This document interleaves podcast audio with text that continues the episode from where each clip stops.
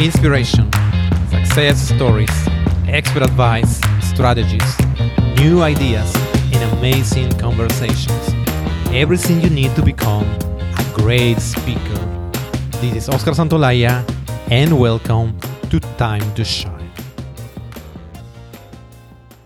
Hello, and thank you for joining. What is the last time you felt anxious before speaking in public? These things sometimes happen, sometimes doesn't. It can kick in the in the moment that you expect the least. So we are going to discuss about that anxiety of in public speaking. And for that, we have a very special guest who has very interesting stories to share. So let me introduce you.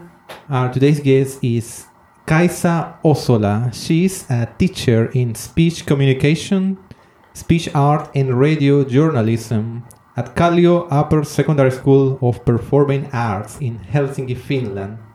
In addition to working in Kallio, she freelances as public speaking coach. Her latest joy on the coaching side has been training altogether 60 journalists of Helsingin Sanomat, the biggest newspaper in Finland, to give a live speech on the stages of the Finnish National Theatre. The concept HS Musta consists of previously unpublished journalistic stories told to a live audience. All the six different sets of Musta have been sold out in a few hours. Hello, Kaisa. Hello, Oscar. How are you? Very good. Uh, welcome to the show. Thank you. Tell me a bit more how everything started for you as a public speaking coach? Well, when I was 15 and 16, I was really in- interested in public speaking, and I had a really good teacher in the Finnish language, and she encouraged me to apply to the Kallio school in which I now teach, and which is one of the most sought after schools in Finland because it has a special task in performing arts. So in speech communication, there was it was not a an addition to the Finnish studies, but they had 10 different courses in public speaking and speech art. So I got in, I was really excited. I studied all the possible courses of speech communication. Uh, then I went to university, I studied to be a journalist. By the side, I studied as much as journalism and social sciences. I studied speech communication and speech communication teaching. Uh, however, I was then, when I made my master's thesis, became a journalist, wrote to different magazines, and I worked in the national radio.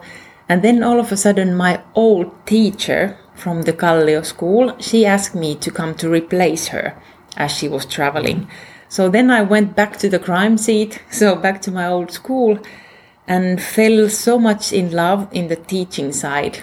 And in a way, fell to my home of speech communication that I studied another um, how do you say another diploma to be a qualified teacher.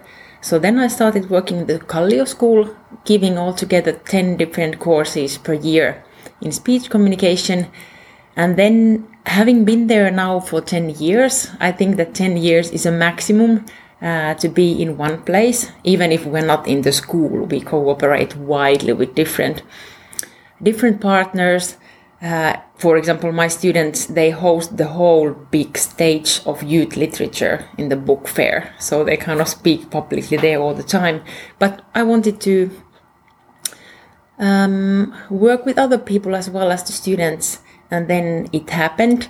Of course, I gave gigs. I was in some universities and in some companies giving some uh, speech communication courses, but it was like two or three uh, three days, and then a friend of mine from Helsingin Sanomat, the biggest newspaper in Finland, said that they are doing this quite crazy thing. Uh, the idea became from United States, from California. There was this event called Pop-up Magazine, which meant that journalists uh, stood on a stage in front of thousand people and told uh, unpublished stories. And a friend of mine, an editor in Helsingin Sanomat, fell in love with the concept she wanted to bring it here and put their writing people. So professional storytellers, but people who write, people who don't speak, 400 and or thousands of people. And then she asked me to come to help. So now we've created together this concept. So in a way, I think I've been in the right place at the right time with right passion and a lot of working ethics. So that's my story. Quite a long one. But now I have my other foot uh, with the young, great, from 16 to 20 year old students, and then my other foot with different kind of adults speaking on big stages, delivering excellent speeches. Oh yeah, that sounds pretty pretty interesting, and yeah, especially the uh, this putting the the the untold stories, as you say, stories that were only written, uh, bringing them to the to the spoken word to the to the stage. So can imagine ma it's all in Finnish, right? Yes, it's yeah, it's it's in Finnish, and what I think is best in that concept uh, is actually it's what I believe in most in public speaking uh, is that anyone can give an excellent public mm-hmm. speaking mm-hmm. no matter if you like public speaking no matter if you you're comfortable on stage uh, but anyone even if you feel that you're really dying and your heart is bumping mm-hmm. and you don't like this you can deliver a speech that has an excellent start that will make everybody's mouth open wide, that has a structure that's easy to follow, that has examples that really go to your skeleton, that has pauses and variety of tone, and excellent ending, you can do that even if you feel that you're dying. And I think that the Mustalaatikko concept, the point of depart was that we want to have 10 people on the stage telling excellently delivered speeches, not 10 robots doing something on a similar way. And I think that that's why the all the nights have been sold out in a few hours and the feedback has really been cherishing and the point of the feedback is that thank you for these excellent speeches thank you for giving us 10 people who are completely different because they are speaking as themselves, not playing to be some kind of a speaker or a robot or something. So the variety of speakers giving excellent speeches, I think that's what public speaking should be more about, not these kind of ready-made robots. And I, I now, as I see that the uh, it's sold out night by night. Now the tickets of next autumn are gonna be sold out, and the main feedback is that we love to see human beings delivering good speeches. And this is not to advertise uh, the concept in itself, so it's sold out already. I don't have to advertise, but my thing is that it's really kind of speaking is about the subject and the listener, and that the speaker works and you can work and you can make your listener be fascinated about your subject even if you're very anxious. And actually, I have to say that the only speakers that I have been worried about on the big stage of the National Theatre have been speakers who say that, yeah, I'm comfortable uh, speaking live. I, yeah, I'm not anxious. It's really good for me. And then they just go there, but nobody went there because I took them back and then I said that you have to work more. But then kind of, often people think that if you are not anxious or if you just feel comfortable speaking public, then you're good. But well, as you have discussed in many of your podcasts, it's not enough to feel comfortable. It's all about working and working and preparing. And as kind of citing our theme of today, anxiety of speaking and fear of public speaking, what I often see that the people who are a bit anxious or even a lot anxious, they are ready to work and they deliver excellent stuff and the people who are not they think that it's enough so kind of it's even good yeah so one of your the the reason of your the success of this project that you just uh, mentioned is Mustalaatikko. Yeah, black box is, if you want to translate. Yeah, black yeah. box. yeah, translated from Finnish to English. Black box is the one of the first things you said that everybody can deliver a very good speech, no matter no matter what you did before. In in in short, and the other thing is about um, the anxiety that almost everybody has, and, and and everybody managed to to control. So you already mentioned the the term, but could you define it? What is anxiety of speaking in this context? Yeah. it's a subjective uh, experience of a human being uh, that has to do with public speaking. And it can be the, and the subjective experience it's both mental and physical. Mm-hmm. so the anxiety it might be starting even a week or two weeks before you start stressing the speech and then maybe you don't sleep the night before and all these mental thoughts in your head saying that i cannot do it i shouldn't do it i don't know how to do this. And so so you in a way you prepare to fail because you think that this is not going to work. And then also and it's all subjective. Different people have different thoughts. So it's not in a way astrophysics so there are not kind of there are some basic facts that go for every people and then you just have to find your way. But then also there's the physical anxiety which i can uh, explain more a bit later but it's also physical. The fact that if, when you think that it's important and you want to succeed and then your body autonomously. You cannot really kind of tell it what to do. If your body interprets that this is going to mm. be challenging, then the body, nice little body, tries to help you, and the heart starts pumping because the body thinks you need more blood, you have to get away from this, and the adrenaline starts to flow. So that's pretty much the anxiety, and it's all subjective the way we feel it in our body before and by the time of the presentation and after etc. So it's it's mental and physical things, always subjective, always uh, it's a bit changing from a situation to another, but it's nothing, it's not a mystery, it's not a master, it's not something that just comes and takes control of yourself if you understand how it works. And if you understand how it works, then you can make it not your master, but your well, not a slave, but a worker mm. anyway, co-worker. Exactly, exactly. Yeah, it's yeah, it's subjective. You said no, and it's both uh, mental and and physical. So, um, well, could you tell us how you have been working with the with your speakers to to manage these two domains? No, the the that are interconnected, of course, the the physical and the mental. So, what is your if you can start with one example of one person you have worked with and how you dealt with some what are you, the best practices for dealing with the anxiety yeah uh, i could take as example for example one well i will not take one person but i can take for example uh, a set of 10 people 10 journalists that are preparing to perform live for 600 700 people.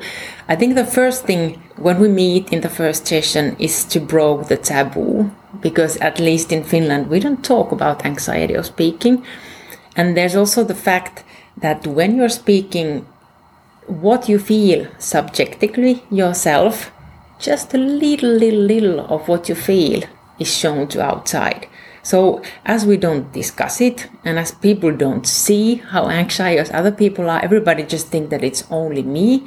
And then also, in the first place, we try to change the way we speak about the anxiety. So it's it's because we often speak about it as a synonym for failure, and it just comes from some place, and then it just messes it all up. So we just put it in pieces. Yeah, it's a different thing.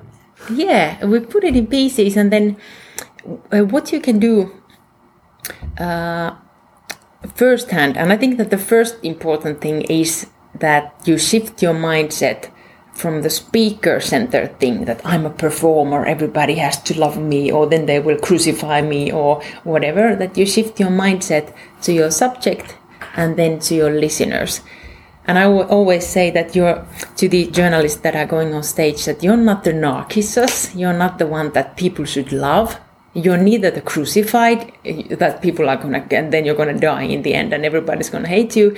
But you're the cupido. So the kind of the angel of the ancient roman stories that are hmm. making people fall in love with each other. So your job yeah exactly is to make your listener and your subject to meet and there are techniques for that as i said the start and structure etc so first the mindset that it's not about people uh, criticizing you. They want to learn something. And also that relieves people. But then we go to the step number one because when you want to make the anxiety of speaking, not your master, but your co-worker, it's first about accepting it and understanding it because you can never take it away.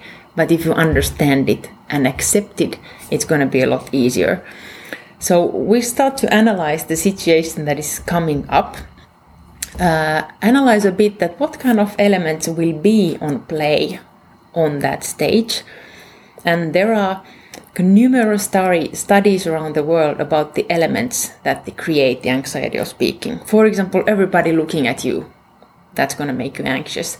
You want to uh, uh, succeed, that's going to make you anxious. You don't want to fail, that's going to make you anxious. You don't know if you're going to fail or not, it's gonna it's important and you're probably very self-critical because these people are professional storytellers but they are professional storytellers in writing. Of course they want to be good in speaking but as they don't know how to do it it's really i want to succeed. I don't know if i'm gonna succeed. I don't know what to do with what are people going to think about me. So uh, all these kind of elements there are a lot of other elements too if i skip a bit out uh, of the journalist. The, for example, uh, your personality. Some people are more comfortable on stage than other people. So you can, in a way, you can count and assess how much adrenaline my body will kind of give me, and if it's if everybody's watching or if it's something that you're going to get a grade from if you think about university that's mm-hmm. going to bring more adrenaline and if you think back, for example, if you nobody ever told you how to speak, that's gonna bring you more adrenaline. If you failed numerous times, you think that I'm not gonna I don't know how to do it. And if you never actually got to do it before, that's gonna bring adrenaline. And all these elements are preparing your body in a way to fight. So you can pretty much count how much adrenaline is coming and some of these mental elements you can also reality check a bit. Because if you think that the audience is gonna hate me, so that's another thing that will bring more adrenaline. But for example, for these journalists, once they start to realize that the audience is really on their side, they want to learn what they have to say. So that's one mental step of kind of, in a way, taking in less adrenaline. So the first step is really to analyze the situation, how much adrenaline is about to come, and accept the facts that okay, this is going to be something very big, and there's going to be a lot of adrenaline. How do you analyze the adrenaline? Uh, I don't have any kind of uh, these running meters, but in a way, in this simple, simple manner, that it's going to be a lot because if all these elements being in front of people doing something for the first time, wanted to make it well, little experience, thinking bad about the audience, being very self critical, you can assess that maybe it's going to be more than ever because it's something really big. And also in school with my students, if, if it's a speech that they're going to get a grade from, and if everybody's looking, or if the, it's the class that nobody's appreciating you, you can count that, okay, it's going to be a lot. So, in a way, this, I think that this preparation is crucial for not, in a way, when you're speaking, just to get ah, overwhelmed. Oh God, now I'm getting this adrenaline, so it's bad. So, kind of prepare yourself when you get closer to the situation, you feel that, okay, it's coming and this my heart is pumping because normally around the world the human heart is bumping twice or three times more than normally when you speak publicly. It's just it's natural and it's normal. So in a way so that it doesn't come as a surprise but you really prepare yourself on all these elements.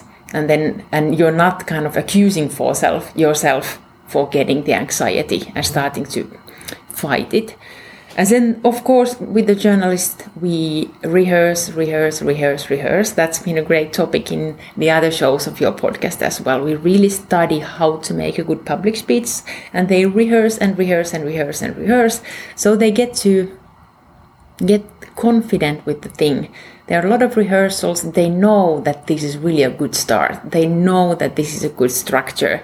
And they speak and speak and speak and speak so that they, when they go to the stage, they know that I've done this hundred times before. Well, not maybe hundred, but I've done this ten times before and I know it. And so then the step number three, when it's really getting close to the performance itself, or no matter if it's a presentation at school or at university, etc. So once you have analyzed how much adrenaline is going to come up, then before your presentation, maybe even the same day, you need to start taking care of your body. And if the heart normally bumps two or three times, then normally there's way too much energy in your body. So what you have to do is to take it out. For example, I bicycled here because I knew that it's going to be excited, so I took it a bit out. And with the journalist on the backstage, we just run around the place, and there are in the backstage of the National Theatre, they have all these kind of gymnastic things. So all the professional, I have many professional actors as my friends who, for example, throw up before the, the premieres. And they know mm-hmm. that this is going to happen because this is important for me. So we really take the adrenaline out a lot and a lot and a lot because there's way too much. And it, the thing is to keep your body in movement so that you're in a way control of the adrenaline and it's not in control of yourself. And then of course breathing because if you breathe very slowly first out because you, if you're panicking and inhale, so that's a disaster, mm. and then you need paper bags and all that stuff. But if you really breathe calmly in a good way, it's really a physical message to your heart that all the other body is in a calm rhythm. Hey heart, what you're doing, you're in the wrong rhythm, so calm down. So it's just a, it's a physical fact that it may help. And then, as I said, that is subjects, subject, uh, subjective. Uh, you need to find your way. Some people uh, they want to listen to some calming music, or they want to listen to some blast music, or someone wants to play piano, or somebody feels good if somebody uh, of another people's touch for example, if somebody who's not going to give the presentation in the university, and then you can ask that person, Hey, I'm going to have a presentation. I'm the king today. So you do what I tell you to do. So can you uh, run with me around the block if it's possible for one thing to get rid of the adrenaline? And then I order uh, a neck massage for 10 minutes and all these kind of things just to take control of the adrenaline, get rid of really the extra one and then also take a hand on that. And of course, all the things that if if you can go to the place where you give your performance, then you go there and you stand on the spot and you train on the spot. That so that you go there for to give that real speech. That it's not the first time that you're there. I tell to my students that if the professor lets you in the room, for example, at a pause before your presentation, please ask the professor to let you in so that you can just be in the place and you can talk in the place and in a way take it in control. So all these things it's it's easy to say and but in a way that's the only way really understanding where it comes from analyzing a bit how much it's going to be maybe checking a bit your mental state. Are some of the things that I'm putting into this anxiety, are they true? Is everybody hating me in the audience? Well, no, they are not. So it's going to be a bit less. And then you rehearse and then just before you start taking care of your body. And it really, it might take time, but that's the way to take handle it. So you said that um, focus on your audience first, then you, you accept that the fact that there's adrenaline that you are anxious. Mm. Then you talk about rehearsing, and then you go to the body, no, to to prepare your body. There are different different ways. For me, works the works pretty well the breathing. So yeah, breathing helps me to calm down. And it's interesting what you say that some people have to go running just before the the, the performance or something like. Mm. I, I never thought doing that, but it's interesting that for other people works. No, I, I guess it, it's just for some people. Some some people it's not going to work. Yeah, and that's the subjective parts that by yeah. rehearsing you find your ways. But for example, Chris Anderson, uh, the head of the TED Talks now at the moment, in his book he writes wise things about anxiety of speaking. Uh, and he, for example, said that he never knew that he could make like three times more push-up that he ever can do on the gym before his public speak. So he was about to give a TED speak and he was in the backstage and he was just starting to do his push-ups and he was like, okay, 10, 20, yeah, 30. Guys, come on, look at me. 50, well, it's going quite nice. So there's a lot of adrenaline. And Wow. so it's a way to get rid of it. And yeah, and also one thing, still one thing about the body because the uh, the voice lips the little elements in your throat and they are not something that you can tell how they work but actually really the how your voice is done is completely in coordination of the muscles of your neck and your uh, kind of and your upper body. So there's this uh, one very famous theater man who said that the well-toned uh, human flesh makes the best sound. And i interpret it so that if you're really if for example if even if you walk to the place where you're about to give your performance and if you like singing it's really about opening your voice and keeping your posture well. Because it, and if you start to kind of squeeze up and your body is really tense and then your neck is all away and then you wonder why am i losing my voice? Well because you're really violating your neck. So all the physical things that you can do really to keep yourself up it also helps and it makes your voice work. Yeah, that's true. The, the voice is the reflection of, I would say, almost all your body, how you all, all your body is, is at that moment. And could you now give give us some some examples that you know very well, either from your experience or from you have read, or as you mentioned, this book uh, about success stories, great stories about um, how people have overcome this anxiety of public speaking? Yeah, in the set of Mustalaatikko, I've seen seen people who only thought that their thing was to write, then, and they thought that they're never going to speak publicly. But once we did the process uh, that I just mentioned, they got kind of familiar with the idea that they might be good speakers for 700 people as they got the idea that it's about my subject and kind of not about myself. And so we trained and trained and trained. And there was this one man and he really, he was extremely anxious, but he had an excellent story, a story that nobody had ever heard. It was about Mannerheim, so the biggest president and the head of the army of this country, uh, people that kind of everybody thinks that they know everybody about. But this young journalist had went to his home and found out some things. And he was really super anxious of speaking. But then, and he said that, why am I going to do this? And the answer was that nobody's going to learn these things. It's not about you. It's about the things that you have to tell. So then he said, okay, yes, I can do it. And then he understood that, of course, I'm a professional storyteller in writing. And then I have the story here. And, and then we'll just put it in a bit more simple form because it's spoken. So he found the confidence in the subject. And once he got the tools to build a good pub- public speak, if he hadn't got the confidence of how to do it, he would not have done it. And then we rehearsed and rehearsed and rehearsed, and he was reading. I think that a good speaker can have notes. I think that that's, you mm-hmm. can have notes, but it's different to tell your whole story to the notes than to check from the notes what's next and then tell it to people. And we started with him only reading the notes and with a tone that he would never speak kind of normally when he spoke. And then we just trained for hours and th- we even took a training session uh, in a ho- home of one of the producers and we sat around the table and he did it again and again and again and i was like you would not say it like that on the table please say as you would say it and then we found all the tones there and he noted them down And then we came to the conclusion that he could not um, speak the whole time looking at the audience.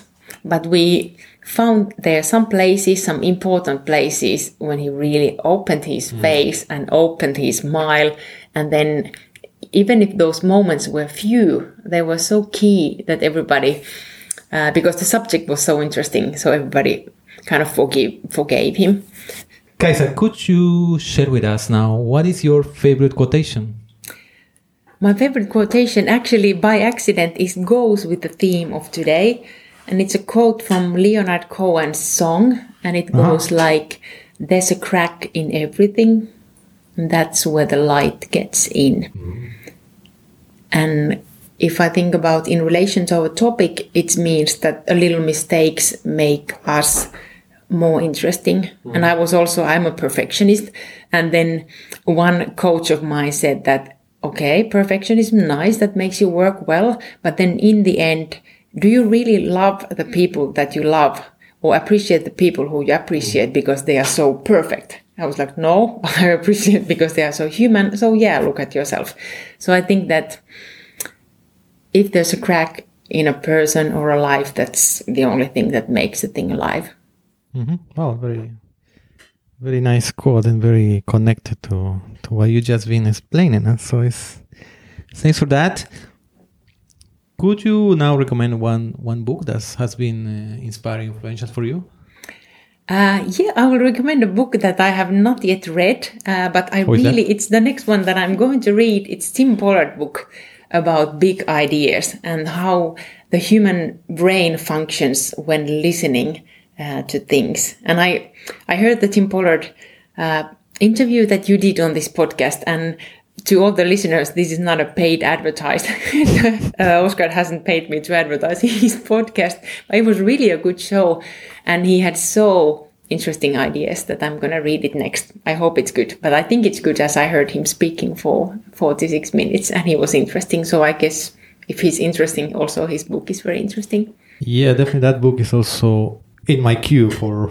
I have to read that book absolutely. uh, now, could you leave us with um, something practical, uh, last bit of advice that you recommend doing um, daily or weekly, a routine to shine? A routine to shine, I think it's just taking care of your body so that you know your body and it also helps when you get anxious. You know how your body works. And if it's in good condition it doesn't have to be in any fitness bikini whatever triathlon condition but in a condition that you feel good in. And so that you know your body you know how it reacts. For somebody it might be running. For somebody it might be yoga or swimming or just walking to your workplace but to kind of getting to know your body. And then one good routine which really also learns me a lot of the world is that I promised myself that always when I see something that's good and somebody does something well, I promise to say it out loud and thank that person. Because at least in Finland, we really kind of don't say too much positive things you know, aloud. So I try to spot positive things, say them, uh, say them aloud, and then also copy. So if somebody does something very well, I'm gonna copy it next day and be as good and also greet that person. Mm-hmm. I think people deserve to know when they do something well, and at least in Finland, they rarely get to know when they do something well. We just think that oh, that was good, and we never say anything. But yeah. that also keeps your eyes, your own eyes open, when you spot good things to copy and to thank for. Mm-hmm. Yeah, I think that happens uh, almost anywhere in the world. No, sometimes we are very short or a bit mean to to uh, acknowledge what the good thing that others do. So it's a, it's a great reminder. And of course, keep the body moving, as you said. Your body moving, yeah. well, thanks a lot, Kaisa, for this very interesting interview about all all your stories, especially the talking about this this project you had had, uh, Musta Laatikko, no? And the telling stories never told, and how these people who were not used to speak in public have yeah. found their way, being very effective and and successful in ultimately being of service, no? Uh, uh, engaging people, inspiring people. Thanks a lot. Could you finally tell us how listeners can um, follow you, learn more about you? Uh, yeah, my day, I'm really 24 7 working with people, so I don't have any blog. I don't even have a Twitter uh, at the moment. But if you want to find me, I'm on LinkedIn and on Facebook. And I hope that there will someday be more time to really communicate better on the internet. But now I focus on communicating people uh, live. Mm-hmm. So you have to search for Kaisa Osola, K A I S A O L O L A. Excellent. From Helsinki, Finland. Excellent. Thank you very much again. Kaisa, was a pleasure talking with you and I wish you all the best. Best for you as well. Thanks for your podcast shows. Thank you. Thank you for listening to today's episode. Did you like it? Please subscribe to our podcast in iTunes, Stitcher, or visit us at timetoshinepodcast.com. Until next time,